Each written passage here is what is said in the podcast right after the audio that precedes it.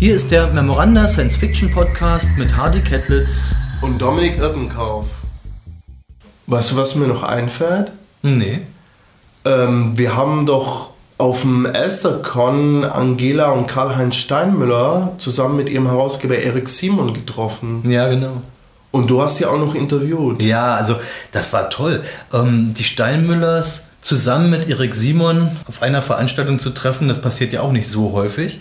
Und wir haben genau zu dieser Veranstaltung zum Elstercon den neuen Erzählungsband von Angela und Karl-Heinz Steinmüller rausgebracht. Den gab es quasi ja, eine Woche vor dem offiziellen Erscheinen schon auf dem Elstercon zu kaufen. Das Buch heißt Marslandschaften, fantastische Erzählung und ist Bestandteil der Werke in Einzelausgaben von Angela und Karl-Heinz Steinmüller. Und zwar ist es Band 10. Ähm, es ist nicht das zehnte Buch, was bei Memoranda erschienen ist, ähm, weil wir die Werkausgabe nicht ganz chronologisch von Band 1 bis Band 10 veröffentlicht haben. Da fehlen noch drei. Die kommen dann im nächsten und übernächsten Jahr raus. Ja, ähm, bin ich gespannt, was das Interview ergeben hat. Ja, na, da hören wir doch mal rein. Ja, hören wir gleich mal rein.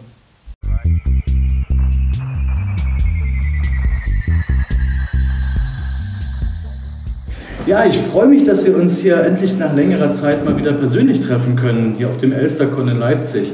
Ähm, Gerade heute ist das neue Buch von Angela Karl Steinmüller, von euch beiden, äh, Marslandschaften erschienen. Und ich freue mich, dass auch Erik Simon mit dabei ist, der Herausgeber eurer, äh, eurer Werke in Einzelausgaben heißt es ja. Ähm, und dieser Band Marslandschaften, da steht drauf, dass es Band 10 eurer, eurer Ausgabe ist. Aber es ist nicht euer zehntes Buch, oder Angela? Also ich habe die nicht gezählt, natürlich nicht unser zehntes Buch, aber es ist halt eine Zusammenstellung der letzten kleinen Geschichten von Anfang der DDR bis jetzt. Also nicht alle, um Gottes Willen, sondern einzeln. Wie viele Bücher habt ihr bisher geschrieben? Weißt du? Keine, keine Ahnung. Also ich habe eine Liste und äh, die könnte auch vollständig sein. Das sind wir deutlich über 20, aber da oh sind auch die Sachbücher mit dabei. Ja, klar. Wir haben ja auch einige Sachbücher verfasst. Darwin, Darwin. ja, na, oder, oder eben das Visionsbuch ja. äh, und Zukunft der Technologien und Wildcards. Und, und naja, gut. Ähm, was erwartet den Leser hier in diesem neuen Buch in Marslandschaften? Was genau ist drin? Also ich würde sagen, für mich war ganz erstaunlich eine Reihe von alten DDR-Geschichten, die wir hier mit aufgenommen haben, wobei beim Lesen mir das ganz komisch war, weil das eigentlich wirklich die DDR wieder bei mir so zum Vorschein gebracht hat. Das Gefühl, wie ich damals gelebt habe und wie ich so sagen würde, so eine ummauerte Gemütlichkeit mhm. bei Wohlverhalten. Auch wenn man aufmüpfig war, war es etwas weniger mhm. gemütlich. Aber ansonsten war es eine, eine ganz enge Gesellschaft. Also jeder, also nicht nur in Berlin, sondern auch sonst wo, man konnte irgendein Wort sagen und jeder verstand, was darunter ja. gemeint war. Da ist eine Geschichte bei, die heißt Fernschaft. Also Fernschaft. Die, die, hat mich zum Beispiel da besonders. Ja, und ja. die ist mir heute, liegt mir heute noch am Herzen, weil das ja, ja davon ausgeht, dass man die äh, momentane Situation einfach Mist findet und möchte weg in die Zukunft in unserem Buch mhm. oder nach dem Westen damals. Und da ist es ja viel schön. Das war also der Grund. Also äh, das ist im Prinzip ist es eine Originalausgabe. Das heißt, die, das Buch ist vorher noch nirgendwo anders erschienen, aber da gibt es auch ganz neue Geschichten drin von euch. Ja. ja. Also auf deine erste Frage, was erwartet den Leser, die Leserin zurückzukommen? Englisch würde man sagen mind-blowing. Also äh, kopfexplodierende Sachen, die einen völlig aus dem normalen Gleis bringen und zeigen, dass auch anderes möglich ist, dass wir uns auf schwankendem Boden befinden. Aber bitte nicht dass mit plötzlich, äh, dass plötzlich äh, Mächte von sonst woher über uns herrschen, dass das Paranormale eindringt oder schon eingedrungen ist und so weiter. Ja, nein, äh, wir haben uns bemüht, dass eben auch einige Erstpublikationen darin sind. Wir haben zusammen ja doch gesammelt, was auch in den letzten Jahren versprengt erschienen ist und was auch in ja, Winkelzeitschriften wie Lettre International erschienen ist, also Dinge, an die normalerweise kein Science-Fiction-Freund herankommt. Also äh, es ist schon eine breite Vielfalt. Klasse. Herausgeber eurer, eurer Werkausgabe ist Erik Simon. Schön, dass du auch da bist, Erik. Ähm, wie funktioniert die Zusammenarbeit? Welchen Einfluss hast du eigentlich auf die Bücher? Oh Gott. Äh, soll ich das wirklich sagen? ja, bitte, bitte, wir wollen es wissen. Einmal wollen wir das erfahren, Erik. Ja. Äh, einen segensreichen. ja. Warum? Äh, na gut, ich äh, werfe ja im Prinzip keine von den vorgeschlagenen Erzählungen raus, weil so schlechte sind nicht dabei. An den nicht ganz perfekten mäkle ich so lange rum, bis sie fast perfekt sind. Und das Mäkeln kann Erik sehr gut. Also wir können ihn nur empfehlen. Und äh, dann habe ich, glaube ich, das Ganze auch noch sortiert. Ja. Also das ist Eriks große Leistung, äh, etwas zu strukturieren. Und äh, die Zwischenüberschriften stammen von ihm. Hier, dort, dann. Wir haben selbst lange gekämpft, wie wir die Erzählungen in eine irgendwie vernünftige Reihenfolge, man könnte es Dramaturgie nennen, bringen und hatten da mehrere Vorschläge, die uns aber schon selbst nicht überzeugt haben. Und dann kam Erik mit diesem durchschlagenden, einfachen Anordnungsschema. Ja, also hier sind die Geschichten, die äh, noch ungefähr in unserer Gegenwart spielen, teilweise auch darüber hinausgehen, aber halt äh, hier verankert sind. Dort sind die, die wiederum schwerpunktmäßig im Weltraum spielen und dann sind die, die irgendwie mit der Zeit und mit der Zukunft zu tun mhm. haben, soweit sie nicht schon in dem ersten Teil wegen Gegenwartsbezug drin waren. Ja klar, verstehe.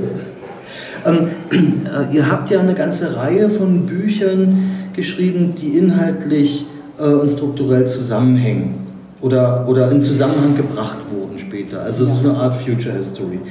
Ähm, Erik äh, äh, hat es als das Steinmüller-Universum bezeichnet.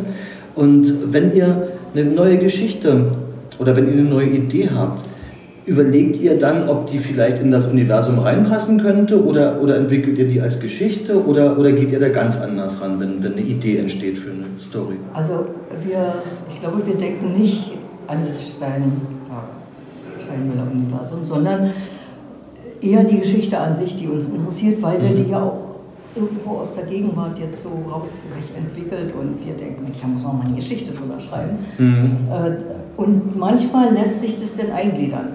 Also der Dietmar Dart nennt das neuerdings Nukleus, um das herum eine Geschichte dann entsteht. Und die Nuklei, die fallen einem halt zu und später stellt man fest, wo es reinpasst. Aber es gibt auch andere Fälle. Vor genau. vielen Jahren hat Erik mal zu uns gesagt, also ihr lieben Steinmüllers, wir habt ja dieses wundervolle Universum, aber da hängen noch einige Fäden lose in der Luft. Wo kommt die Zahl her und äh, was, nicht was wird aus dem Fabius, aber was wird aus G und Cat Luyvens und so weiter. Ja, und äh, das gibt einen gedanklichen Stoff, aus dem dann vielleicht plötzlich so ein Nukleus entsteht. Mhm. Also das heißt, in dem vorigen Band, in Sphärenklänge, sind ja auch einige Erzählungen drin, die diese losen Fäden auch aufgreifen. Genau.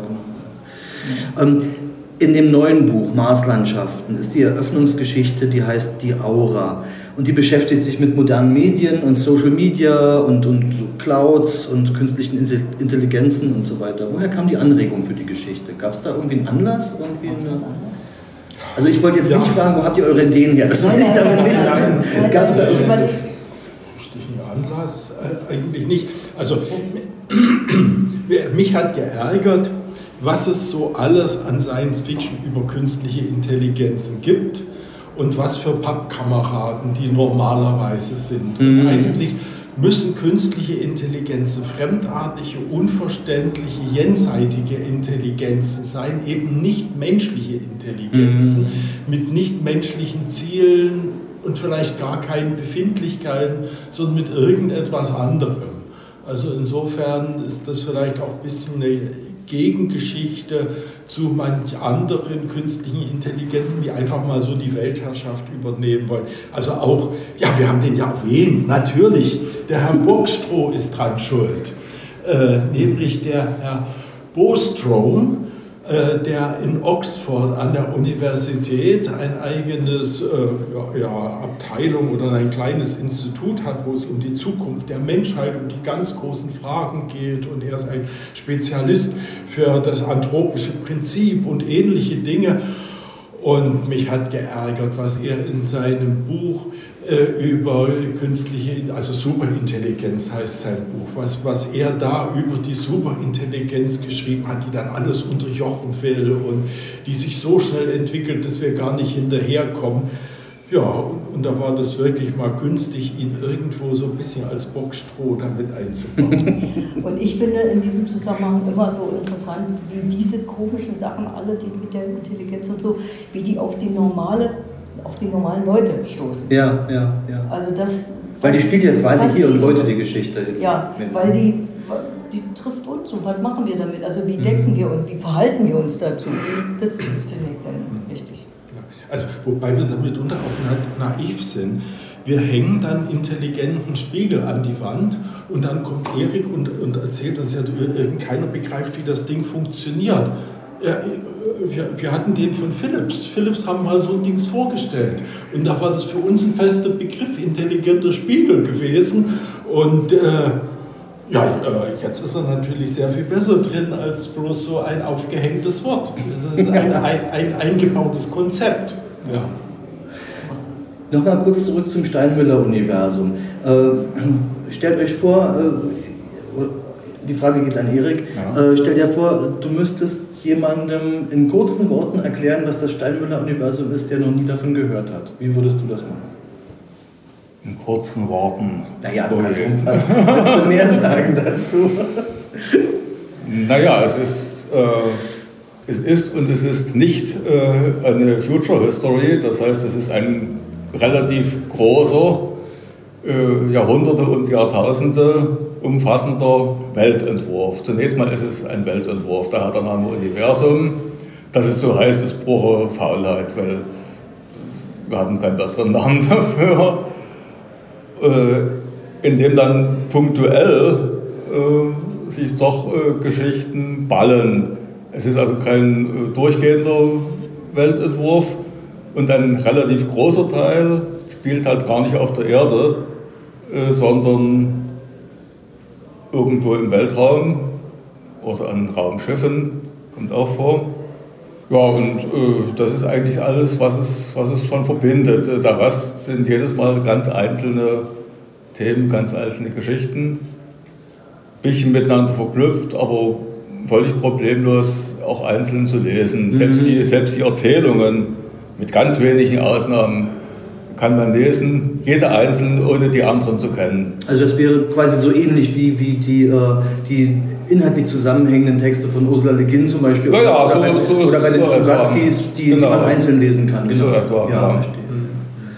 Äh, und typischerweise sind da Teile auch erst nachträglich zusammengefügt worden. Also das ja. Konzept von Andimon ist eben mit dem Konzept der Flotte aus Bulasta erst in einem späteren Entwicklungsstadium zusammengebracht worden, wie man es ja auch bei anderen mitunter bemerkt. Also bei Kurt Wader Smith, der hat eine Reihe von Erzählungen geschrieben und, da, und dann kamen kluge Leute und haben die zusammengebastelt zu einer Future History, mm. die dann über 16.000 Jahre oder so geht.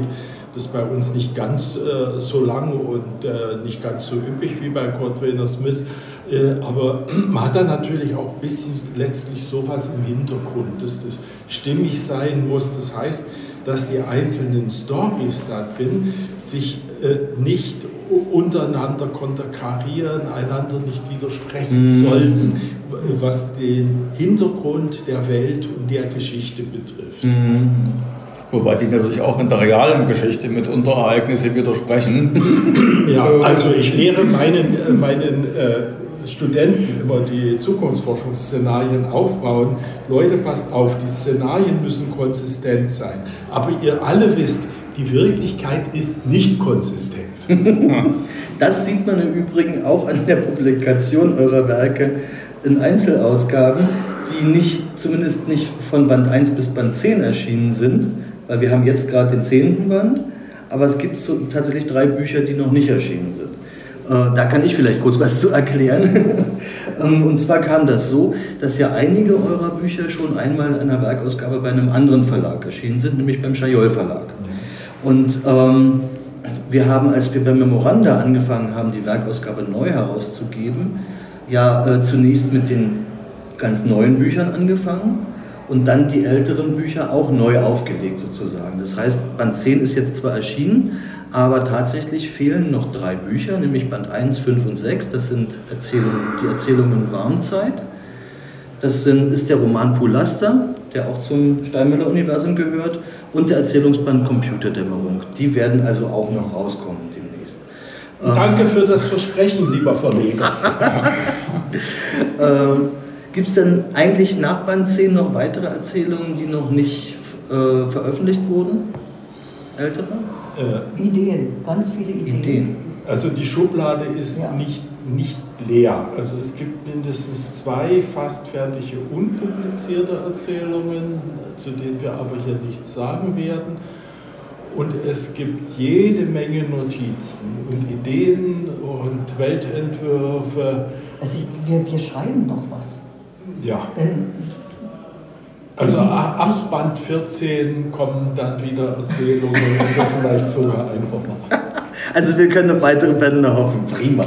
Aber Erik. Armer Erik. Schon ganz bedenklich. Schaut das gut aus.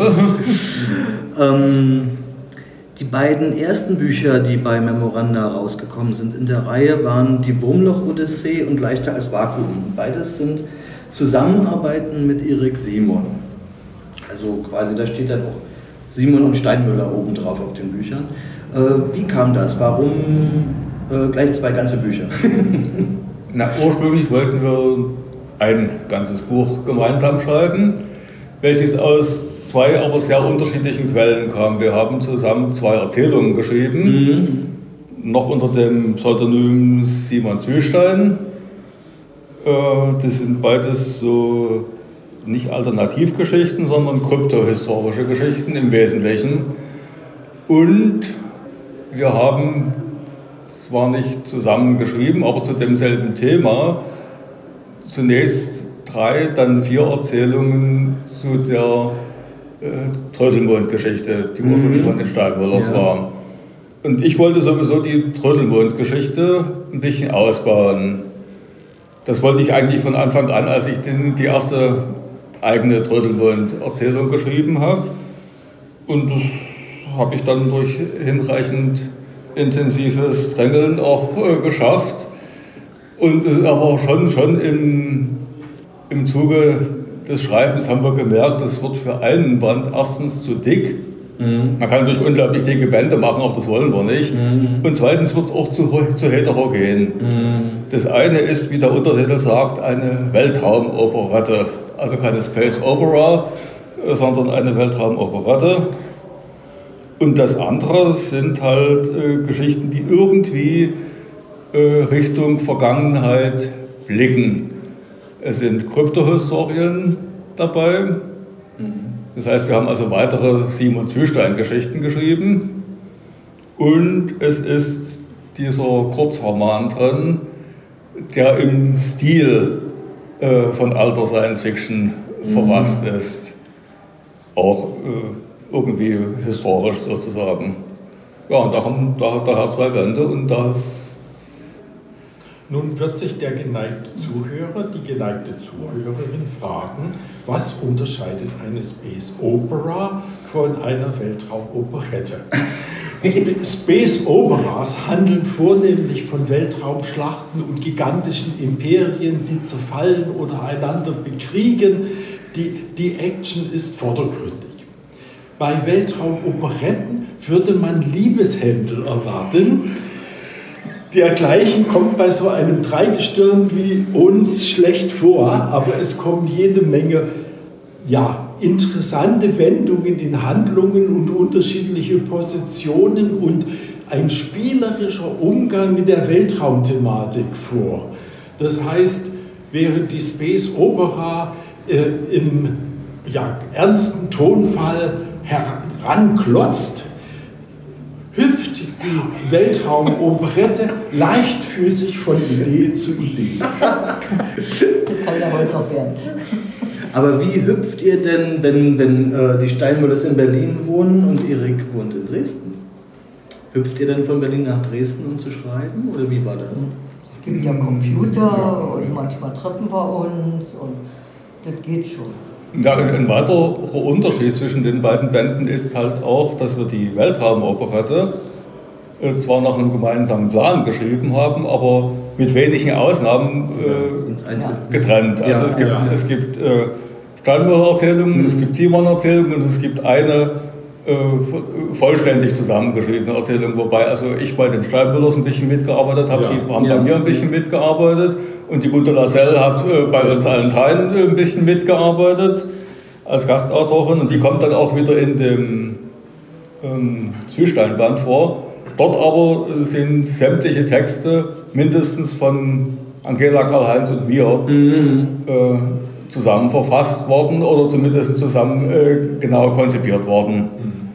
Das hat den Vorteil, dass zumindest bei einigen dieser kryptohistorischen Erzählungen auch drei unterschiedliche Stile oder Tonlagen genutzt werden. Das war der, der Ansatz äh, der ersten Erzählung, die wir geschrieben haben, die Germelshausen. Ja. Manuskripte, die von vornherein, äh, die hat jeder von uns ein Drittel geschrieben, aus drei unterschiedlichen Erzählperspektiven. Und das, die gesamte Geschichte ergibt sich eigentlich nur äh, aus, dem, aus, aus, dem Zusammenspiel, weil die einzelnen Erzähler überhaupt nicht begreifen, was eigentlich vor sich geht. Ja. Nur der Leser begreift es dann, hoffentlich. Das ist aber nicht unser Problem. Eine ganz andere Frage. Ähm, Karl-Heinz, du warst viele Jahre lang als Zukunftsforscher tätig. Ich bin bist immer noch immer noch zum Teil, ja genau. Ähm, äh, wie beeinflusst äh, die Zukunftsforschung das Schreiben sich gegenseitig? Ja, vielleicht wird man in mancher Beziehung etwas skeptischer. Also Zukunftsforschung heißt angewandte Zukunftsskepsis bei mir, äh, im Gegensatz zum äh, Großteil meiner lieben Kollegen, die eher Euphoriker oder Pessimisten sind. Und äh, ein bisschen dringt von dieser Skepsis auch durch die äh, dünne Membran zur Science Fiction durch. Wahrscheinlich schreibe ich heute etwas gehemmter als vor 40 Jahren.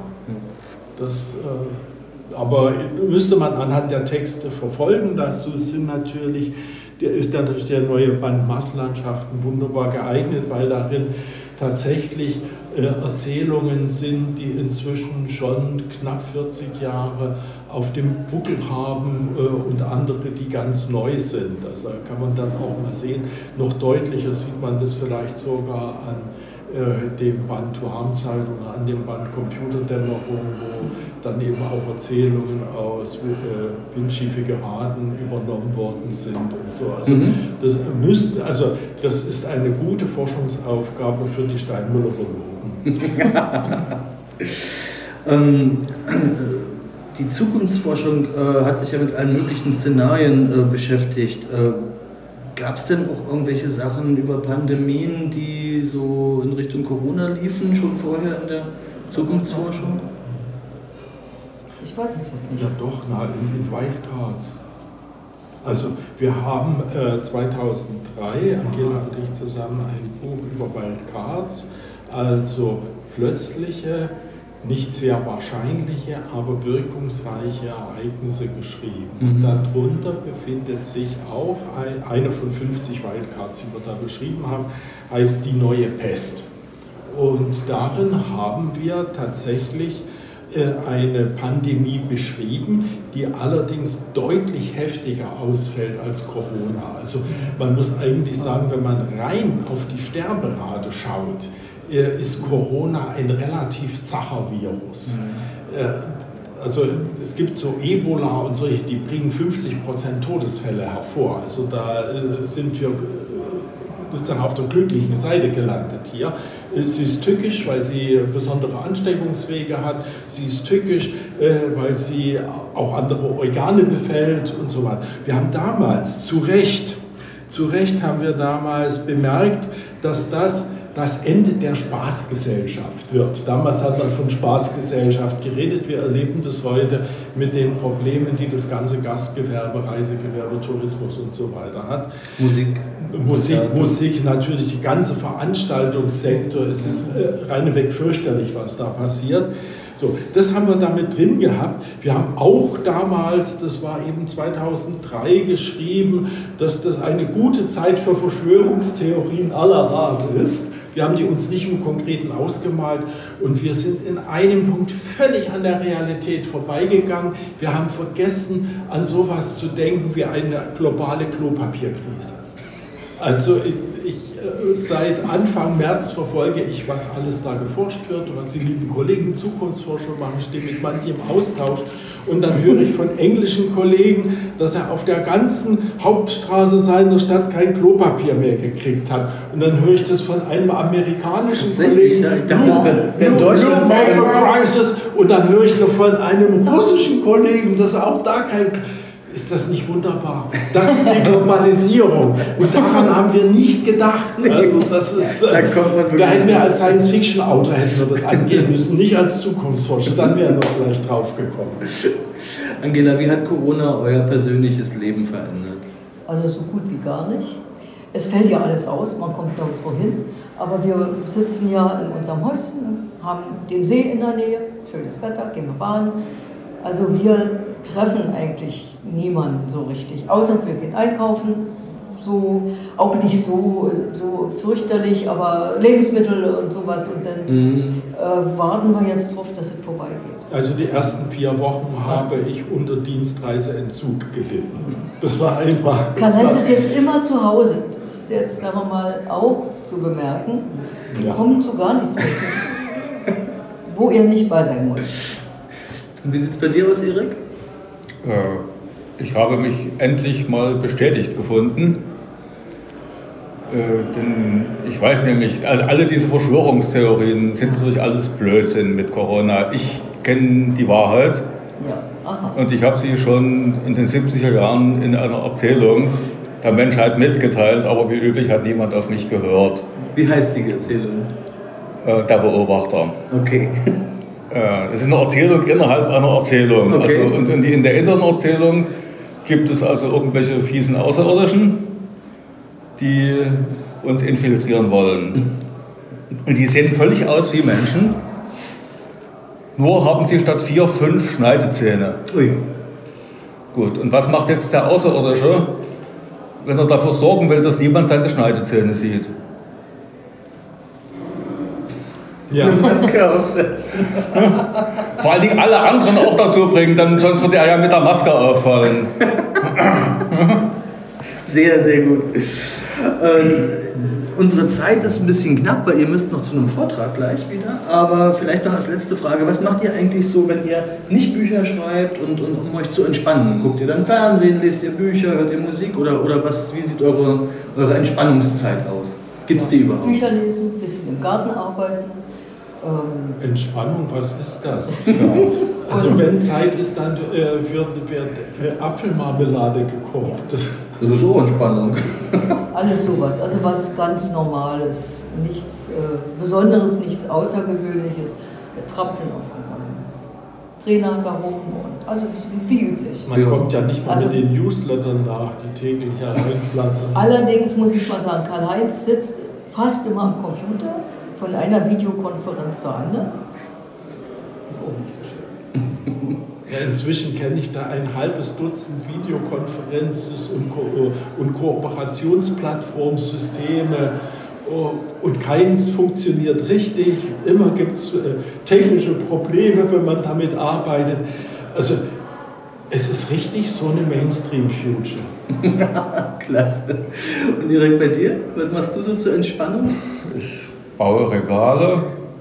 Er füttert Spatzen. Ich würde, ja gut, das ist, das ist, das tue ich aber nicht zur Entspannung. Das ist äh, meine, meine Hauptlebensberechtigung. Äh, ich baue also Regale, ich körne Fonts, die schlecht gekörnt sind. ah ja, genau. Schriftarten. Schriftarten, ja, ja, Schriftarten. Ja. Früher habe ich immer noch öfters mal Makros geschrieben, das mache ich jetzt seltener, weil äh, die ganz, ganz früher hast du Sackbahnhöfe geplant. Ja. Naja, und, und, und überhaupt so, so äh, Eisenbahn, Eisenbahnnetze. ja, das mache ich aber, das mache ich selten, das mache ich auch noch, aber das, das, das, dauert fünf Minuten, also das ist nichts, was du wirklich den ja, Tag füllt. Ihr Lieben, eine halbe Stunde ist um. Ich danke euch ganz, ganz herzlich, dass ihr euch die Zeit genommen habt für das Gespräch heute und wünsche euch noch wahnsinnig viel Spaß hier auf dem Elstercon.